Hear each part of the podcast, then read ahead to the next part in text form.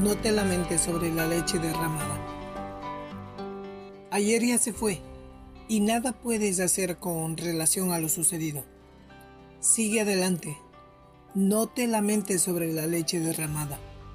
Todas esas frases y dichos venían a su mente mientras se marchaba de la sala del tribunal. El matrimonio de Jim había terminado. Era la primera persona que se divorciaba en su familia y esta realidad lo aplastaba. ¿Qué debe mi familia pensar de mí?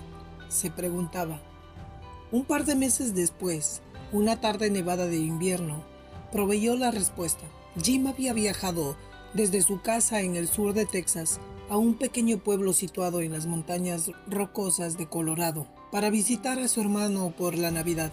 Ya casi oscurecía cuando el autobús se deslizó en el estacionamiento de una estación de servicio. Enormes copos caían suavemente y todo quedó cubierto de nieve. Jim estaba extenuado e inquieto. Mientras descendía del ómnibus, repentinamente encontró a Steve, su hermano mayor, y Jim quedó atrapado en un brazo de oso de tal magnitud que superaba a todos los de su clase. Cuando Jim levantó la vista, vio a su padre parado a la orilla del estacionamiento con una sonrisa en su rostro. El acto de bienvenida que le habían ofrecido le hizo sentirse amado. Ese sencillo mensaje de amor y aceptación transmitido en una tarde nevada de invierno tuvo un profundo impacto en la vida de Jim. No hizo desaparecer su pesar, como por parte de magia, pero en el transcurso del tiempo le capacitó para ganar fortaleza y aliento cada vez que era recordado.